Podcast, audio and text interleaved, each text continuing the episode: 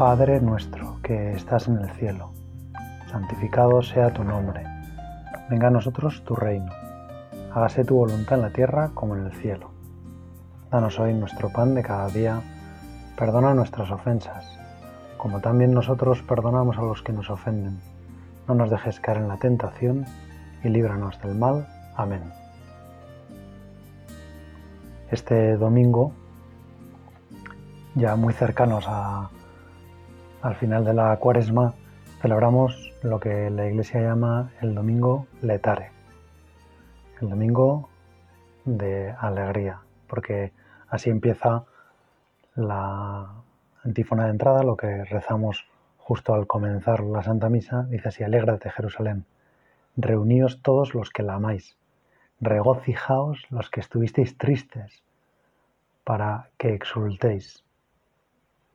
El Señor nos anima, son palabras del profeta Isaías, nos anima a una alegría eh, absoluta, porque ya se acerca la redención, la reconciliación del género humano. Y por eso nosotros también pues aprovechamos este domingo para, para prepararnos de algún modo a celebrar, si cabe, con más intensidad esta Semana Santa. Quedan ya, por lo tanto, solo dos semanas.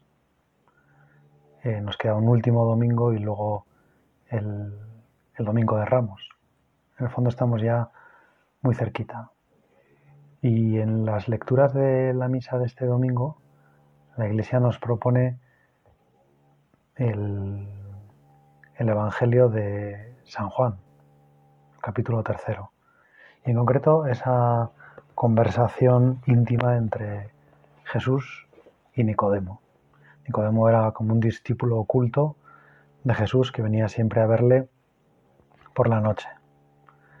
Y luego cuando llegue el momento del el Viernes Santo, cuando todos hayan huido, Nicodemo y José Arimatea serán los que den la cara por el Señor y pidan el cuerpo de Jesús a Pilatos para poderlo sepultar.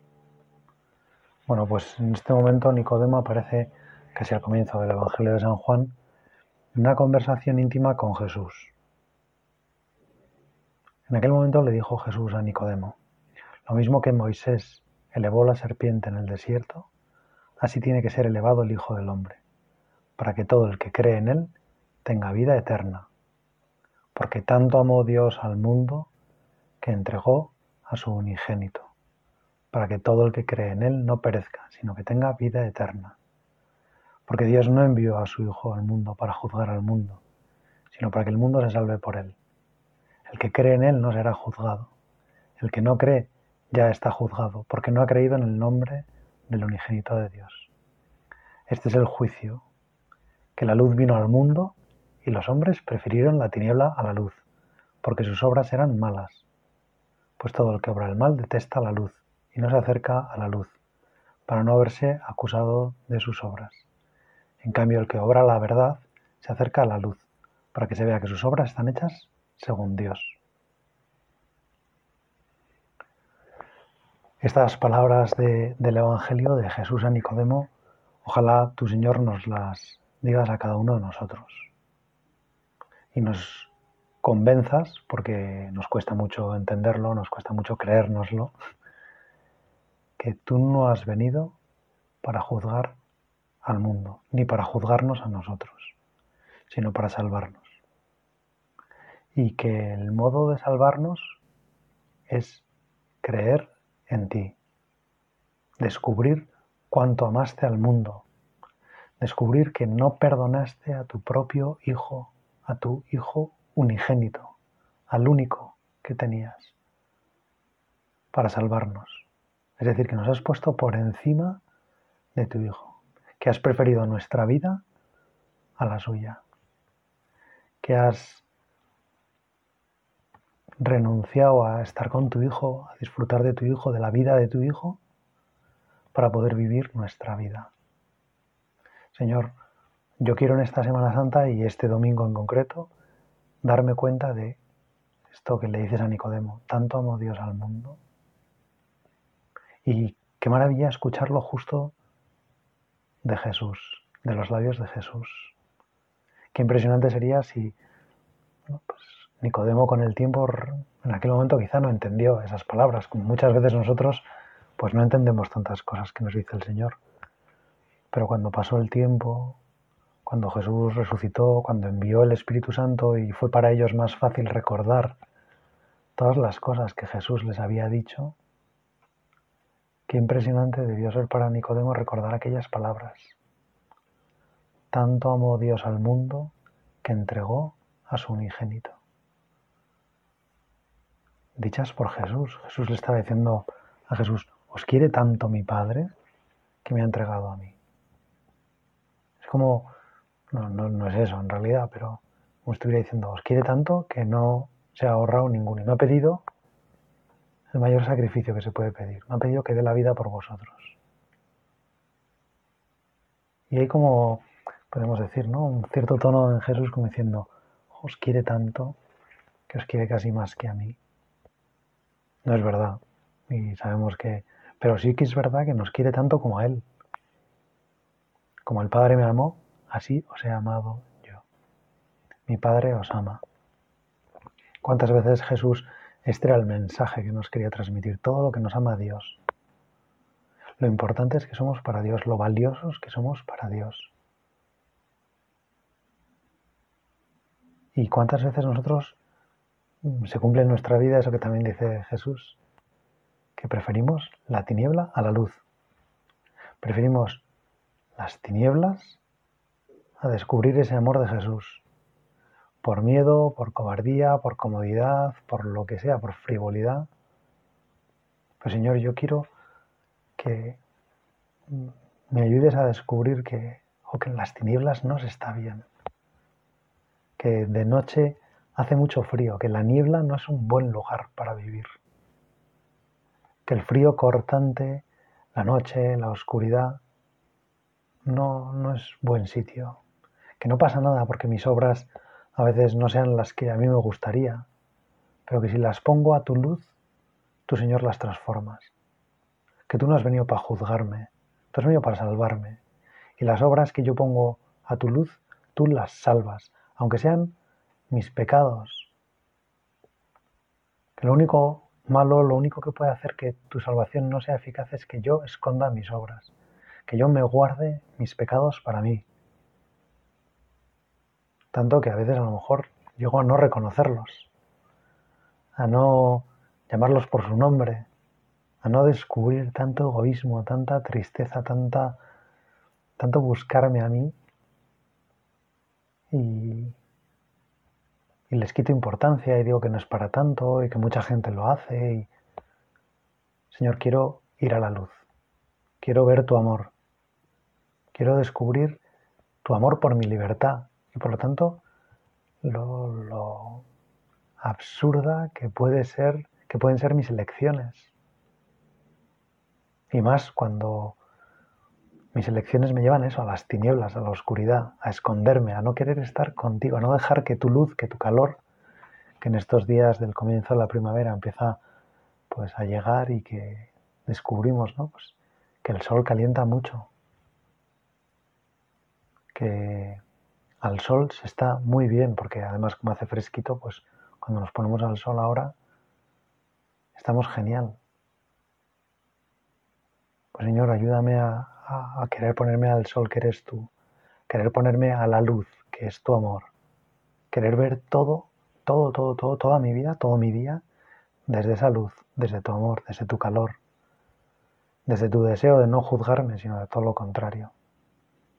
Y te quiero pedir, Señor, por tantos amigos como Nicodemo que, que tengo yo. Primero quiero ponerme yo a la luz, pero también, Señor, ojalá sea capaz de ayudar a muchos amigos míos que son un poco como Nicodemo, que a lo mejor vienen de noche, que a lo mejor siguen a Jesús de noche, sin que nadie se dé cuenta, en lo profundo de sus almas, que ansían encontrarse contigo, Jesús, pero que no saben cómo encontrarte, que yo sea capaz de llevarles a la luz, que yo sea capaz de ayudarles a experimentar el calorcito de tu luz,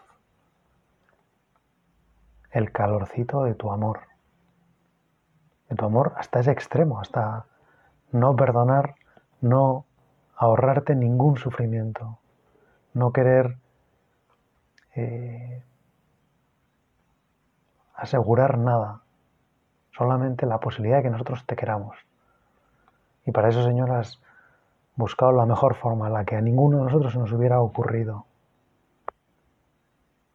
La luz que sobrepasa cualquier imaginación nuestra.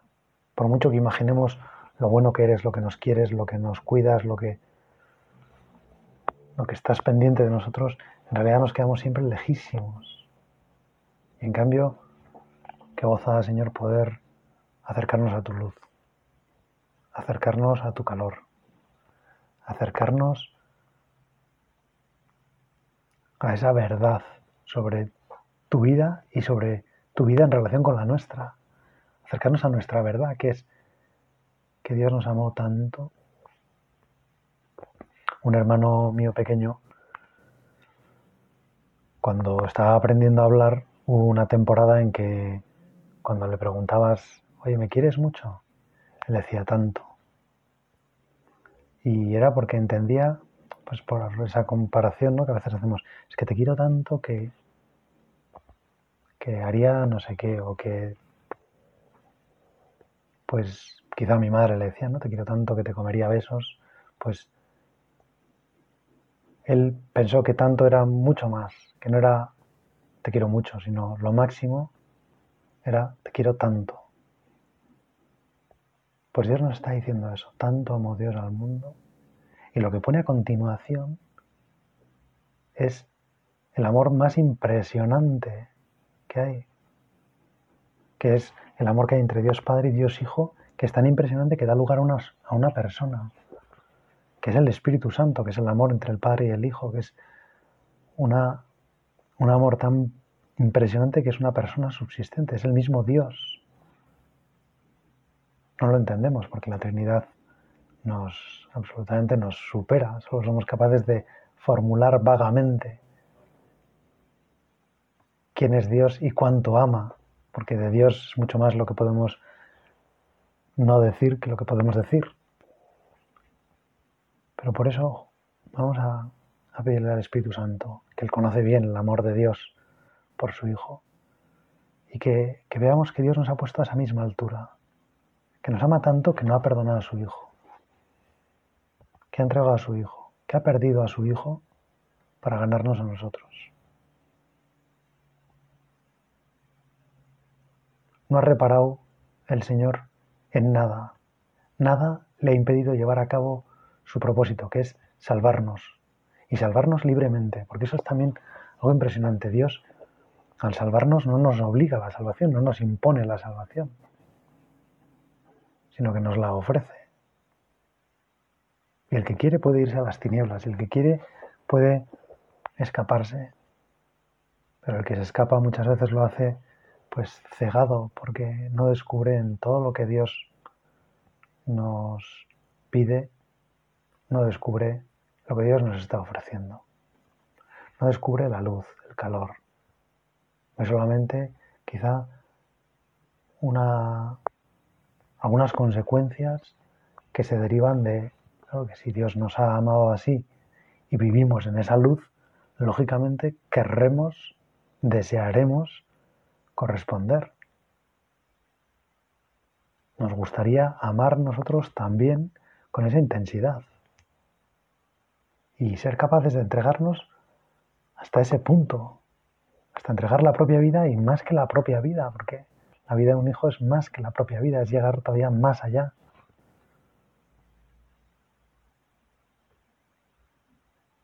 Y entonces a lo mejor eso les da miedo. Les da miedo que si se acercan a la luz, entonces tendrían o quizás se sentirían como obligados, pero precisamente la luz de Dios es, es maravillosa porque no obliga, porque permite vivir en las tinieblas. La luz de Dios no llega hasta el último rincón. La luz de Dios llega a donde queremos las criaturas que lleguen. Y hay lugares donde no llega y Dios no va a hacer nada para que esa luz que podría iluminar, que podría dar calor, que podría restaurar, que podría sanar, que podría llenar de alegría esas vidas, no las va a llenar porque Dios no se va a imponer. Porque tanto amó Dios al mundo que no se va a imponer. Ha hecho todo lo posible, mucho más que lo posible. Ha hecho lo imposible. Renunciar en parte a su paternidad sobre Jesús, sobre el Hijo, sobre la segunda persona de la Santísima Trinidad. No ha renunciado porque de alguna forma la ha hecho grande, pero con ella nos ha hecho grandes a nosotros. Ha demostrado que Dios en el fondo no vive para sí mismo, que Dios vive para nosotros. Y el mismo Hijo, Jesucristo, cuando Dios Padre le pide ese sacrificio, sabe que eso es amor, que eso que Dios Padre le está pidiendo no es algo que le quita. Esa vida que le pide que entregue no es algo que le quita. Y por eso cuando la va a entregar, lo que hace Jesús es dar gracias. Como vive a la luz de su Padre, como vive en la verdad sobre lo que su Padre le ama, cuando su Padre le pide que dé la vida, él no lo entiende como algo horrible por supuesto que lo sufre y le cuesta y por eso va al huerto de los olivos y le pide a Dios Padre que no haga falta entregar la vida. Pero al final acepta y le dice, si es tu voluntad, hágase. Si es lo que tú quieres, si tú piensas que es el mejor modo para salvar a los hombres, hágase. Y de hecho cuando está entregándose, cuando adelanta esa entrega para que nadie le quite la vida, sino que la da a él voluntariamente, lo que hace justo antes es darle gracias a Dios. Lo decimos, lo escuchamos cada vez que estamos en la Santa Misa, dando gracias, lo partió y lo dio a sus discípulos diciendo, tomad y comed, esto es mi cuerpo. Dando gracias. Incluso algunas plegarias eucarísticas dicen, te bendijo. Jesús da gracias a Dios y le bendice y le dice, qué bueno eres. Justo antes de entregar su vida, justo antes de renunciar a todo, justo antes de adelantar la cruz voluntariamente, de decidir que va a la cruz voluntariamente, le dice gracias a su Padre, qué bueno eres. Qué bueno eres por amar así a los hombres, qué bueno eres porque así me amas a mí, qué bueno eres porque juntos vamos a poder amar y ser amados por estos hombres benditos. Qué horrible entonces cuando queremos vivir lejos de esa luz, cuando queremos vivir en las tinieblas, cuando no le dejamos a Dios, por ejemplo, que nos perdone, cuando sospechamos que Dios en el fondo nos juzga, que Dios en el fondo tiene algún interés secreto, torcido, malévolo sobre nosotros, cuando pensamos que Dios nos quiere quitar cosas. Qué deformación, ¿no? Qué, qué tinieblas, eso sí que son tinieblas. Percibir a Dios así, eso sí que es una tiniebla, eso sí que es doloroso, eso sí que hace daño al alma, eso sí que la mata, eso sí que es realmente algo dolorosísimo, algo que, que hace sufrir muchísimo. Porque es horrible vivir así, sentirse juzgado de esa forma, sentirse como en todo momento vigilado por alguien que pensamos que no quiere lo bueno para nosotros. Sin embargo, qué diferente lo que Dios vive, qué diferente es su luz, qué diferente es su calor, Qué diferente su cariño, su comprensión por cada uno de nosotros. Es muy impresionante una homilía del Papa Francisco hablando en concreto en, el día de Pentecostés, hablando de cómo el Espíritu Santo es un don para nosotros. Y, cómo a veces nosotros nos cuesta entender, eh, nos cuesta entender los dones vivimos en un mundo donde quizá estamos muy acostumbrados a, que las cosas las hagamos nosotros, a que todo sea como obra nuestra, Y por eso entender los dones nos, nos cuesta un poco. Y dice el Papa, porque Él es don, está hablando del Espíritu Santo, vive donándose a sí mismo. Y de esta manera nos mantiene unidos, haciéndonos partícipes del mismo don. Y aquí viene lo que me parecía más interesante. Es importante creer que Dios es don, que no actúa tomando, sino dando. ¿Por qué es importante? Porque nuestra forma de ser creyentes depende de cómo entendemos a Dios. Si tenemos en mente a un Dios que arrebata, que se impone, también nosotros quisiéramos arrebatar e imponernos, ocupando espacios, reclamando relevancia, buscando poder. Pero si tenemos en el corazón un Dios que es don, todo cambia.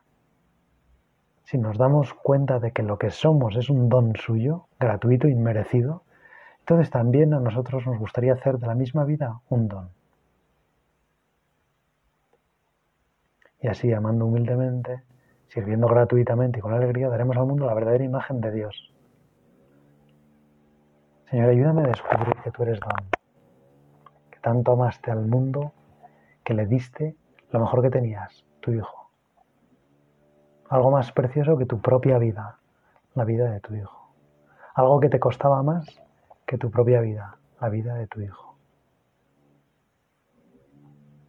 Y que lo has dado no para juzgar al mundo, no para poner al mundo en evidencia, no para demostrar que tú eres el mejor, y, has dado, lo has entregado para salvarnos, para que no haya nada, ni siquiera nuestros peores pecados, que sean incapaces de destruir esa salvación, porque entonces aparece tu don y tu perdón, que es el don mejorado, el don ampliado, el don multiplicado, el don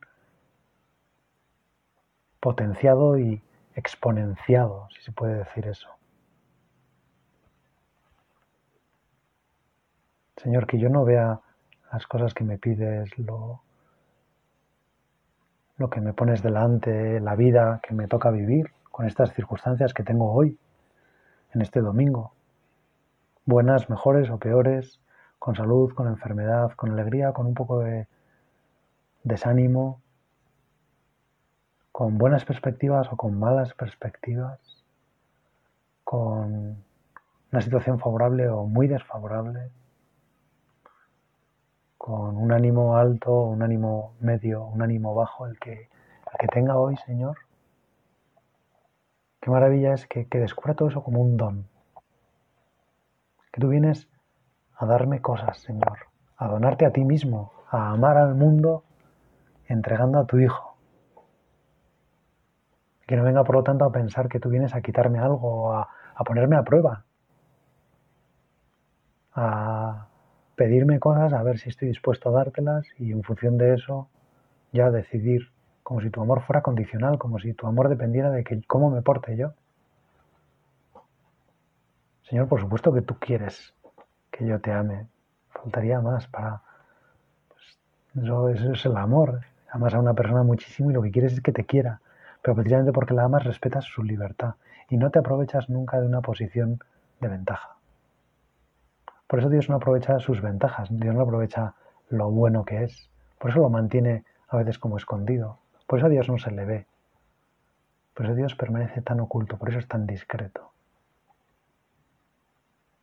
Cuando una persona no es discreta, cuando eh, va todo el rato hablando de sí misma, cuando está todo el rato interviniendo, imponiéndose, haciéndose como presente en la vida de los demás, en el fondo no se está dejando querer, está imponiendo el cariño, está imponiendo la atención, está llamando la atención. Pero cuando una persona llama la atención, cuando una persona exige que le hagan caso, cuando una persona se impone, pues es muy difícil quererla porque el amor requiere libertad. Y por eso es, impresionante cuando descubrimos que una persona es buenísima y además como que, eso no lo impone. O sea, que no es que oculte su inteligencia o su bondad o su simpatía o su belleza, sino que sin más no va haciendo como ostensión de ella, no va mostrándola indiscriminadamente, sino que la vive como algo para los demás, en cierto sentido, pero no, no se aprovecha de esa ventaja. Ese es Dios. Dios tiene toda la ventaja. Nos llevaba muchas vueltas de ventaja en la vida. Nos llevaba muchas vueltas de ventaja en el amor.